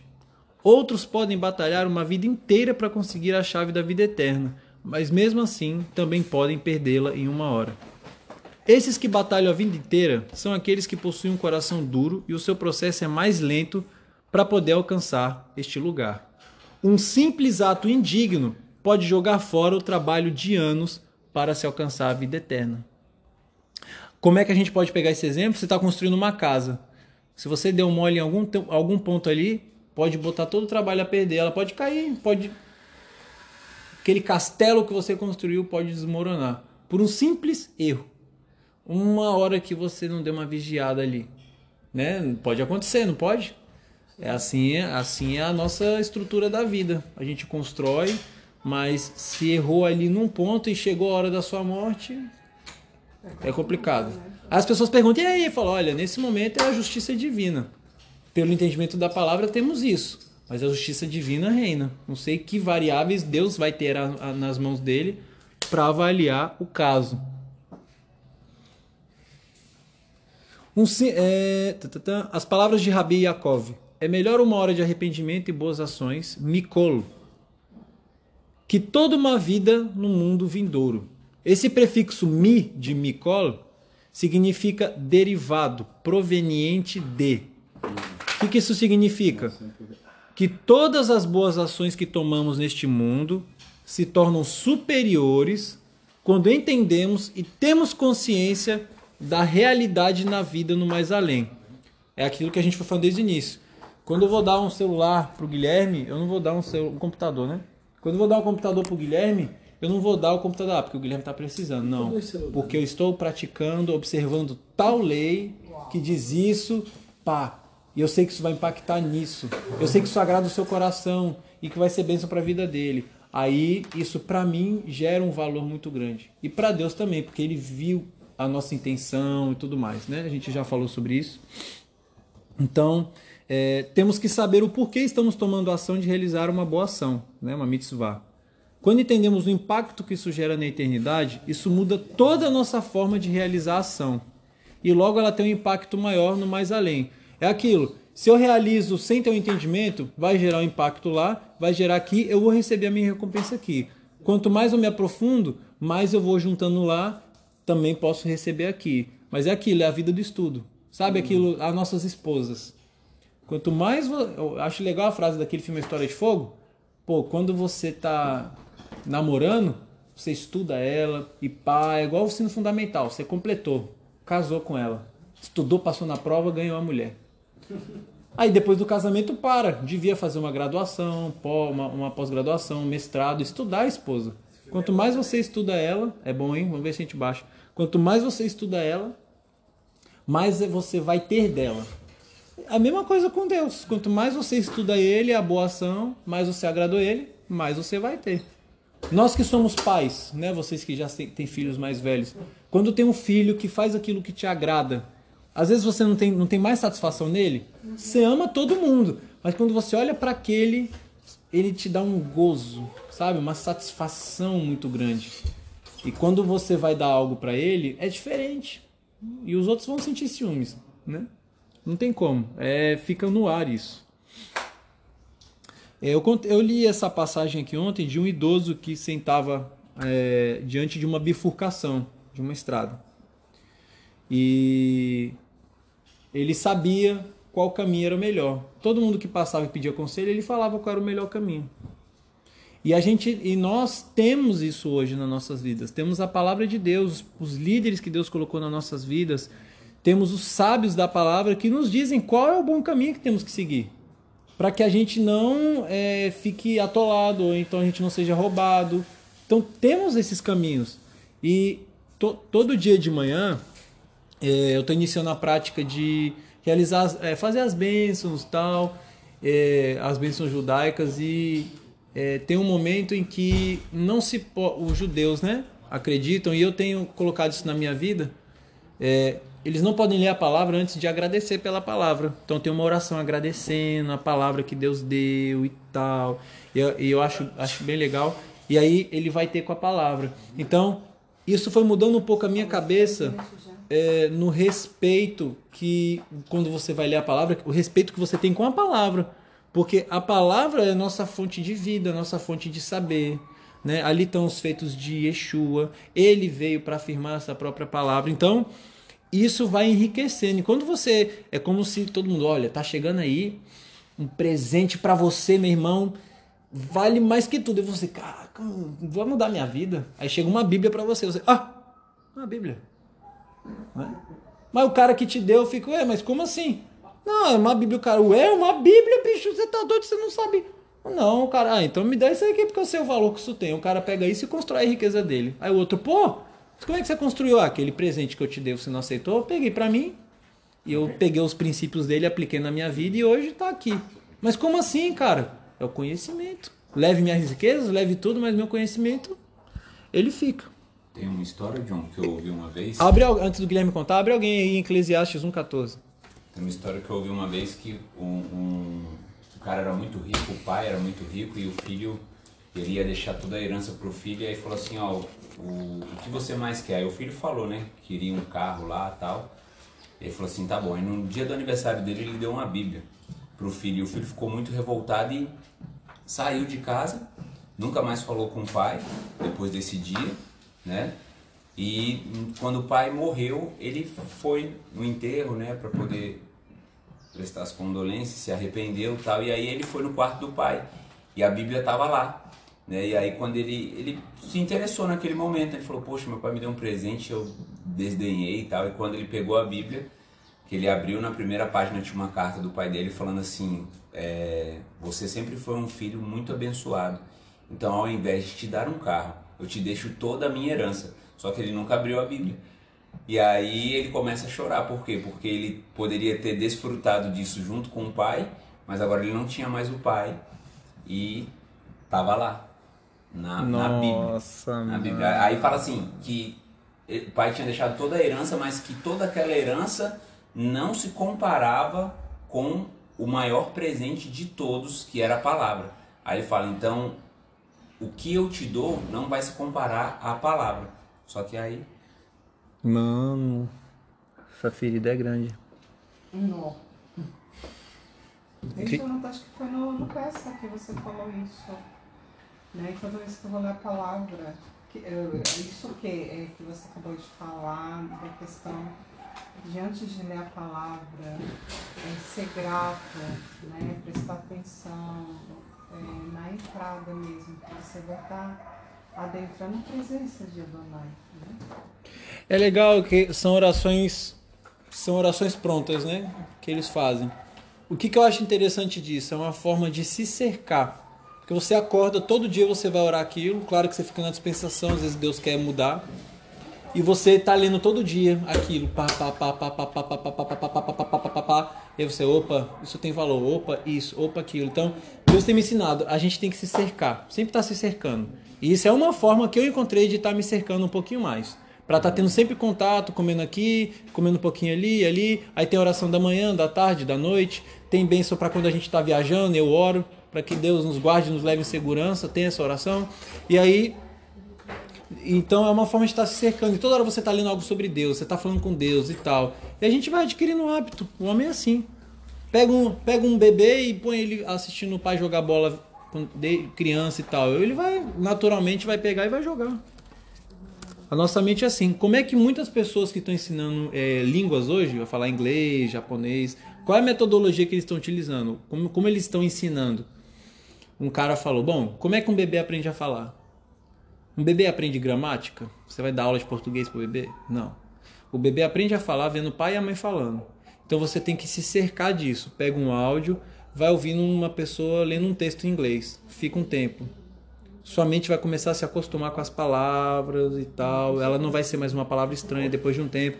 Depois de um tempo você vai ler o que o cara está falando junto com, né? Você vai ler junto com ele quando você estiver ouvindo. Depois você vai ver o significado de cada palavra, de acordo com a sua língua. E com esse exercício contínuo, você aprende a falar. Simples assim. É igual um bebê. Um bebê vai vendo o pai e a mãe falar, vai vendo o pai e a mãe vai apontando o que significa cada coisa e o bebê aprende. Ele utiliza esse mecanismo e dá muito certo, faz muito sucesso, né? Então, é, não é diferente conosco. A gente tem que se cercar do ambiente. Porque se a gente não se cerca do ambiente, outras coisas nos cercam. E aí, a gente fica suscetível. Eclesiastes 1,14.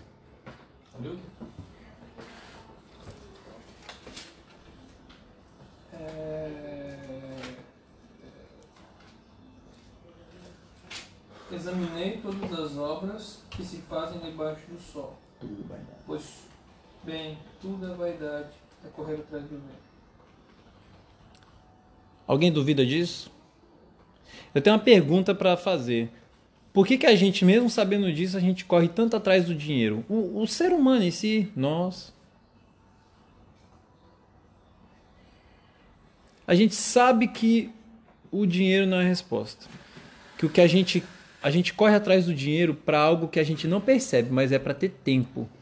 Eu tenho que trabalhar muito agora para ter um tempo para isso e aquilo, e aquilo e aquilo. A gente sempre tá. E na verdade, o bem mais valioso que a gente tem é o tempo. O homem não luta contra o tempo. O tempo é o vilão da história, por quê? É por causa do tempo que eu tô morrendo e não sei o que e tal. Então o homem foge disso. Mas ele não, como ele tem essa visão ruim do tempo, então ele não atribui isso ao tempo. Mas na verdade é o tempo. Bom, eu trabalho para ter dinheiro, para ter um tempo com a minha esposa, para viajar. Eu trabalho hoje para estruturar, para ter alguém no meu lugar, para eu poder receber e ter tempo de descansar. Sempre é tempo. E se eu tenho tempo, eu tenho energia. Se eu tenho energia, eu tenho dinheiro. A regrinha básica é essa. É, é, a, é a premissa. Obrigado. Bebi duas garrafinhas já. A premissa é essa. Então a gente precisa de tempo. E a gente não dá valor no tempo que temos. Então, a gente, dinheiro, dinheiro, dinheiro, dinheiro para ter, e a gente vai tendo, vai adquirindo, vai comprando. É bem isso, é gostoso, mas aquilo não preenche. Meu pai contou a história do carro, mas eu tive a minha, eu tive a minha experiência.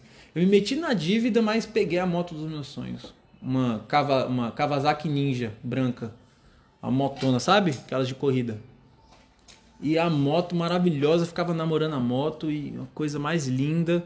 Né? Até tive uma briga com meu irmão, não queria deixar ele andar na moto e ele estava usando a moto um pouco antes de eu comprar, eu já quis arrancar a moto da mão dele e tal. E até perdi uma boa oportunidade, né? Devia ter trocado na Hornet dele. E e aquela agonia, aquela agonia para ter a moto. Aí peguei a moto. Aí eu levava a moto lá, uma moto bonita e tal, aí dava um rolê com a moto, e aí ia trabalhar com a moto, e quando eu ia trabalhar com a moto eu não conseguia levar, só uma mochila eu conseguia levar, eu sempre andava com muita bolsa, que é de comida, da academia. E aí eu ia pra igreja, eu voltava, e eu parei para olhar, falei, cara, não tem por que eu ter uma, eu não, ninguém vai comprar uma moto dessa para andar devagar. Se eu bato em alguma coisa, eu viro pó. Porque na velocidade que eu ando, nenhum anjo tá mais comigo. Eu ia pra casa da minha sogra a 275 por hora, que eu ia por Unai. é, num trecho assim, né? Não todo trecho, mas quando dá pra esticar, eu ia no mínimo, a 180 era o mínimo. Mínimo. Pra quem tem moto sabe que isso aí é o mínimo. E eu, eu falei, cara, se eu bato, já era. Eu tenho uma filha. E eu fiquei olhando pra moto, eu falei, cara, eu uso a moto pra quê? Pra ter uma emoção. Tá, mas é só pra ter emoção, porque não é prático. Eu vou com ela pro trabalho, é desconfortável a posição. Se eu pego chuva, é ruim. Se- Não dá eu levar minhas mochilas. E não me agrega nada, só me consome. Pra trocar o pneu dessa moto é mil reais, só um pneu. O de trás. É caro manter a moto. Falei, cara, isso aqui é uma ilusão. Eu, eu- é uma ilusão. Eu vendi a moto. Pergunta se eu fiquei com saudade da moto. Não, jamais. Não fiquei com saudade nenhuma da moto. Não sinto falta, não me falta nada. Duas. Então a gente adquire, a gente tem aquilo e falta algo. No verbo, no, no, no hebraico não existe o verbo ter. Vocês sabiam disso? Não existe. Eu tenho. Eu tenho. É meu e tal. Tipo, não tem isso. Tem o verbo ser. Tipo, eu sou, por isso tenho. Então eu já sou satisfeito. Eu sou satisfeito, o tio falou do aluguel, eu sou satisfeito de onde eu moro. E a minha satisfação, a minha plenitude, ela vai, ela vai trazer uma paz na minha mente que vai me ajudar a desempenhar melhor as minhas funções no trabalho. E aí eu trabalho, eu tenho sabedoria para administrar o meu dinheiro, porque quando a gente está com a mente acelerada, o que, que acontece? É, já, a gente já atendeu pessoas lá que ganhavam eh, 70 mil reais de salário, endividado. O cara tira 70 mil reais por mês e estava endividado. Funcionário público recebendo 30 mil reais por mês estava endividado. Por quê? No caso da menina, funcionária pública, trabalhava no Senado Federal, recebia 30 mil reais por mês. Sem falar dos outros benefícios. E aí ela foi para a sessão e ela falou: Eu não estou feliz. Eu form... qual, qual Aí ela foi falar da formação dela, formada em veterinária. Só que a mãe pressionou ela para fazer concurso público. A menina, a menina, o, o que ela tinha para ela, ela trabalhando numa fazenda, no campo aberto, cuidando de cavalo, de gado e tal. Que também dá muito. É, e aí ela estava onde? Trabalhando numa salinha. Uma coisa não batia com a outra. Então, o fato dela não estar feliz levava ela a gastar. Porque ela, ela queria se satisfazer alguma coisa, aí vai gastando. Pá, pá, pá, pá, pá. Compra isso, compra aquilo, e vê se supre aquilo, mas não supre. Porque o problema é o lugar onde ela trabalha. Né? Ou seja, o problema é ela mesma, entender a situação e tal. Mas naquela situação, o lugar onde ela trabalha. E aí saiu, pá, ficou feliz, tá bem. Outro, o caso de outra mulher lá que largou e tal, não sei o que. tinha uma casa própria dela. E aí falou, aí analisando toda a situação dela, ela morava longe do trabalho. Aí a casa dela era lá longe, a escola do menino lá e o trabalho lá. Era muito ruim. Então o que que acontecia? O guarda-roupa dela era o- o carro. As roupas tudo dentro do carro. Tro- trabalho, porque ela também dava aula, e aquela coisa. Qual foi a orientação? Vende a sua casa. Mas a minha casa, falou, vende, a sua casa tá te matando. Vendeu a casa, alugou um lugar perto do, do trabalho, da escola do menino, um lugar estratégico. Ela começou a ter mais tempo. Aí ela conheceu um cara, casou, tá morando na Inglaterra. Super bem de vida.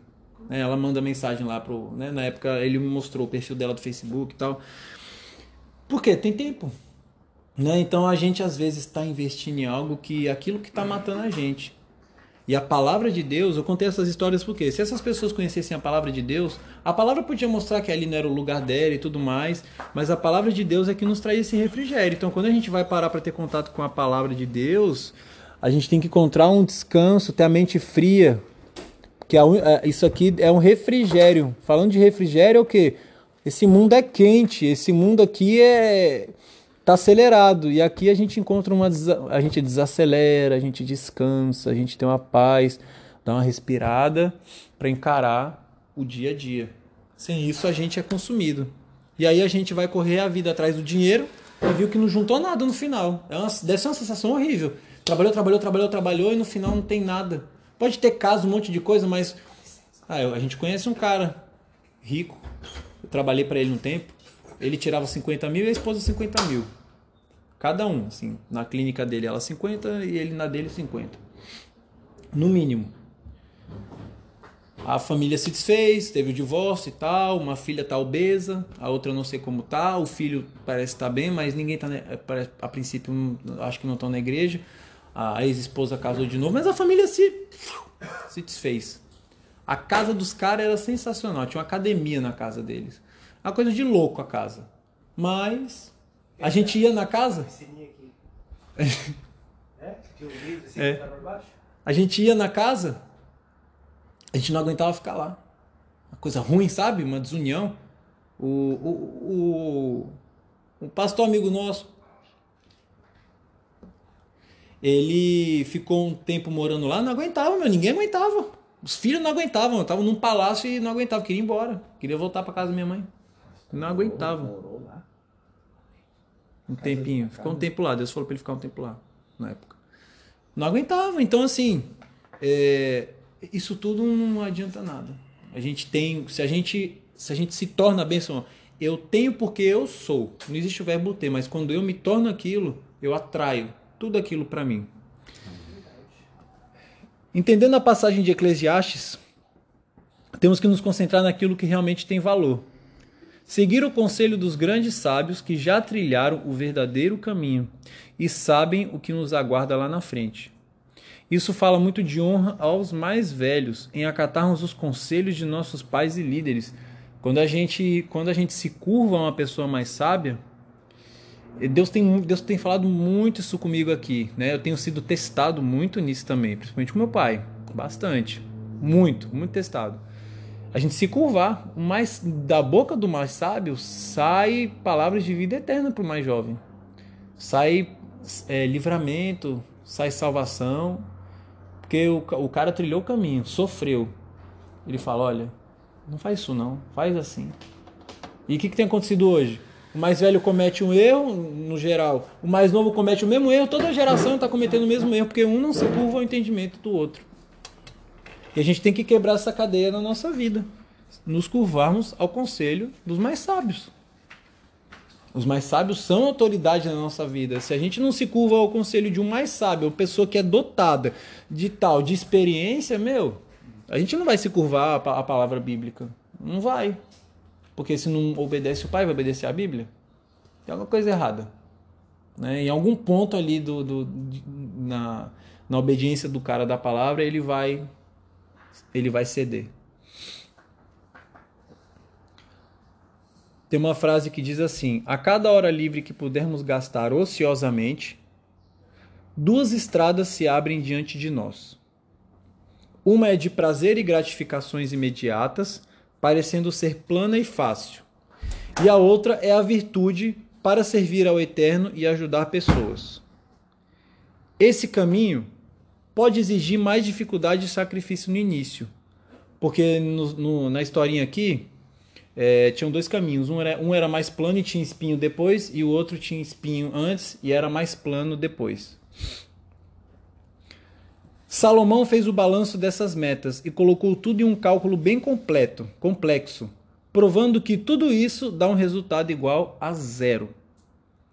Rabi Yaakov diz bem assim: é melhor dedicar uma hora livre a um recolhimento religioso e boas ações, sabendo que este caminho espinhoso leva ao percurso mais abençoado de todos. É, é, Vocês sabem quando um- uma pessoa se torna rabino? Um- um- isso eu estou falando. Eu não sei, eu nunca estudei para saber se no meio messiânico é assim. Porque, é, digo nunca estudei porque nem estudei das duas Quem estava me contando isso era o João Freitas.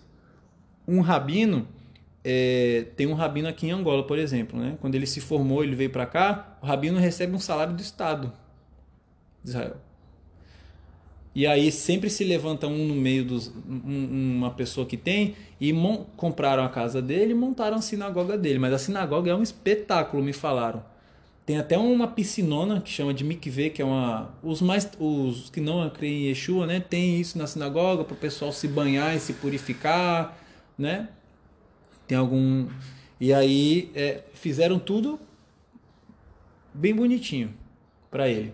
E ele recebe um salário, e recebe bem, recebe mais que muito empresário aí, rabinos. Então, assim, é, eu vejo, Israel tem zelo pelo, por aqueles que ensinam a palavra. E tem, parece que os messiânicos também têm um sistema assim. E o João estava contando que tem, tinha 800 rabinos no último evento, sei lá, mas era muito rabino. Falou que um cara pagou a passagem de todo mundo para ir para Nova York, ir de volta e custo com comida, hotel, tudo, para ficarem num- numa reunião deles lá. Então, assim, é, se tem esse zelo pela palavra, o zelo pela palavra é o que salva os nossos filhos da morte, de lá na frente eles cometerem um erro. Então a gente tem que dar mais valor para as coisas eternas. Porque se a gente dá valor para a coisa eterna, as coisas terrenas são só consequência. Vai chegar na nossa mão. Igual o tio falou aí, da carona. Ele tá andando lá, mesmo ele não querendo, a carona vem. Ah, Ele não, ele não fez, ele às vezes não fez, foi por impulso, mas o impulso dele guardou ele ali na hora. Ah, não, não, Gilson, entra aí no carro. Por quê? A gente plantou. Muitos vivem no hedonismo. É, pega o significado de hedonismo aí, Felipe, para ver os sinônimos. Onde buscam aproveitar o tempo na terra que é curto, se dedicando aos prazeres carnais, mesmo que isso os matem.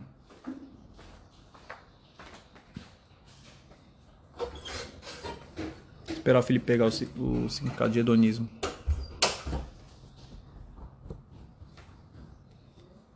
Busca incess- incessante pelo prazer como bem supremo. Excessiva busca pelo prazer como modo de vida.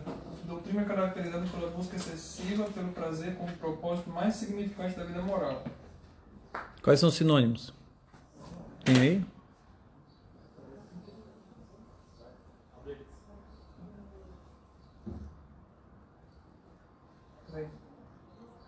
Ah, mas eu acho que não precisa. Já falo da pessoa que só foca em Só tá viver os seus próprio, prazeres. É.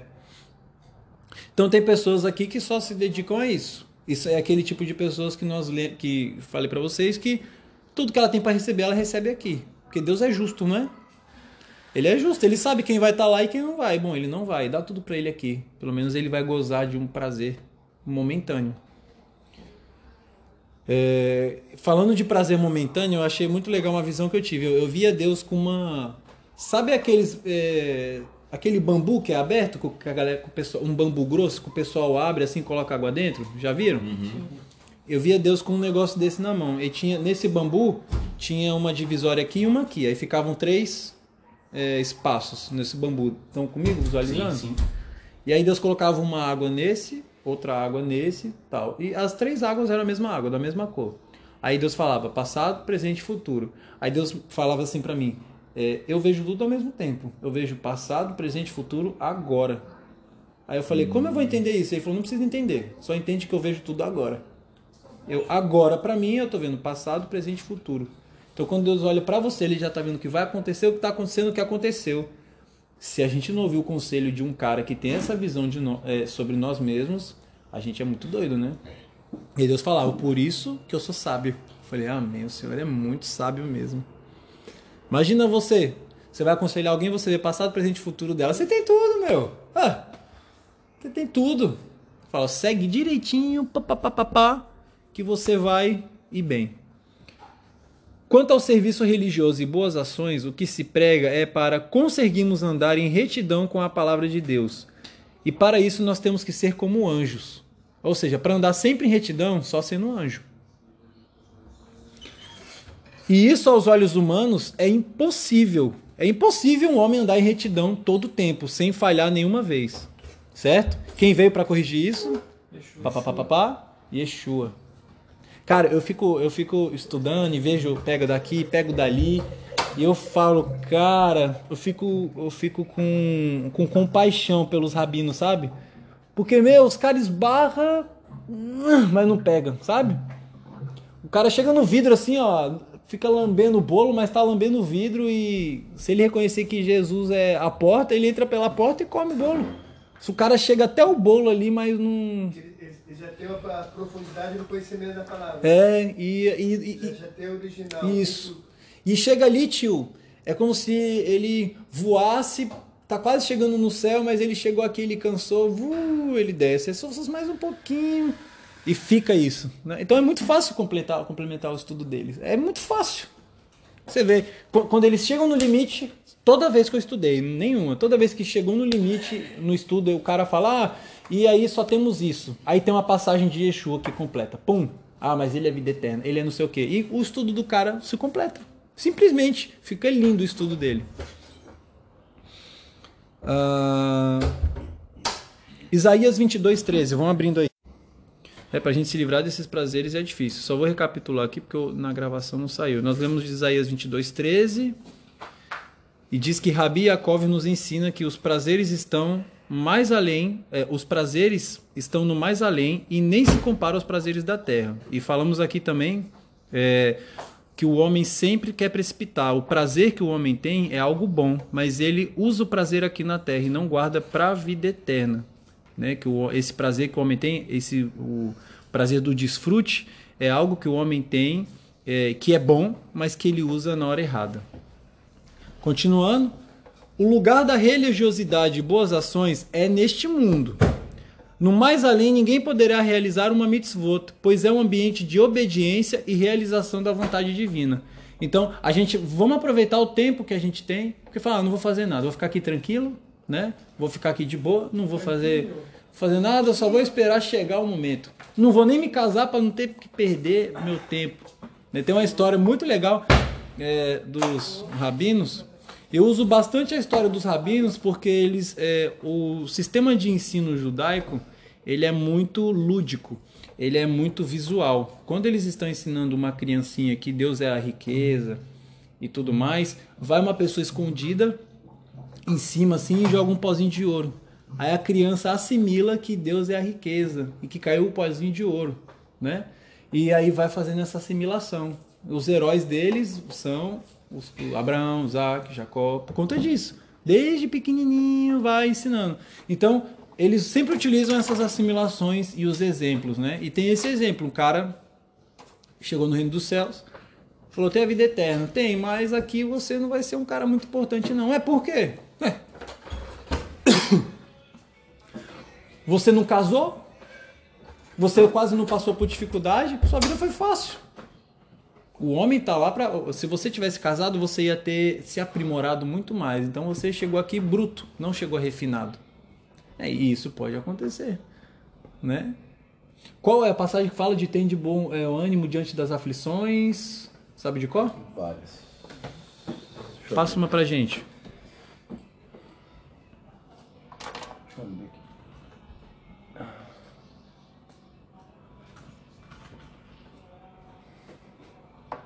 Tem de bom ânimo vence o mundo? Essa? É, coisa que fala das aflições. Algo que as aflições nos moldam e. Romanos 5, 3 a 5 fala isso, que as aflições nos moldam, mas também nos gloriamos nas provações, Isso, isso, porque isso. a provação produz perseverança, perseverança produz caráter, caráter produz esperança. E essa esperança não nos decepciona. Então, a pro- Também, pode falar. também tem João 16, 33, que fala que no mundo tereis aflições, mas eu venci o mundo, tal, tal, tal. Então, assim, Jesus vem no mundo. Né? O Felipe falou algo que me marcou muito, de pisar onde ele pisa. Jesus veio ao mundo. Passou por tudo. Passou por aflição, provação, morreu.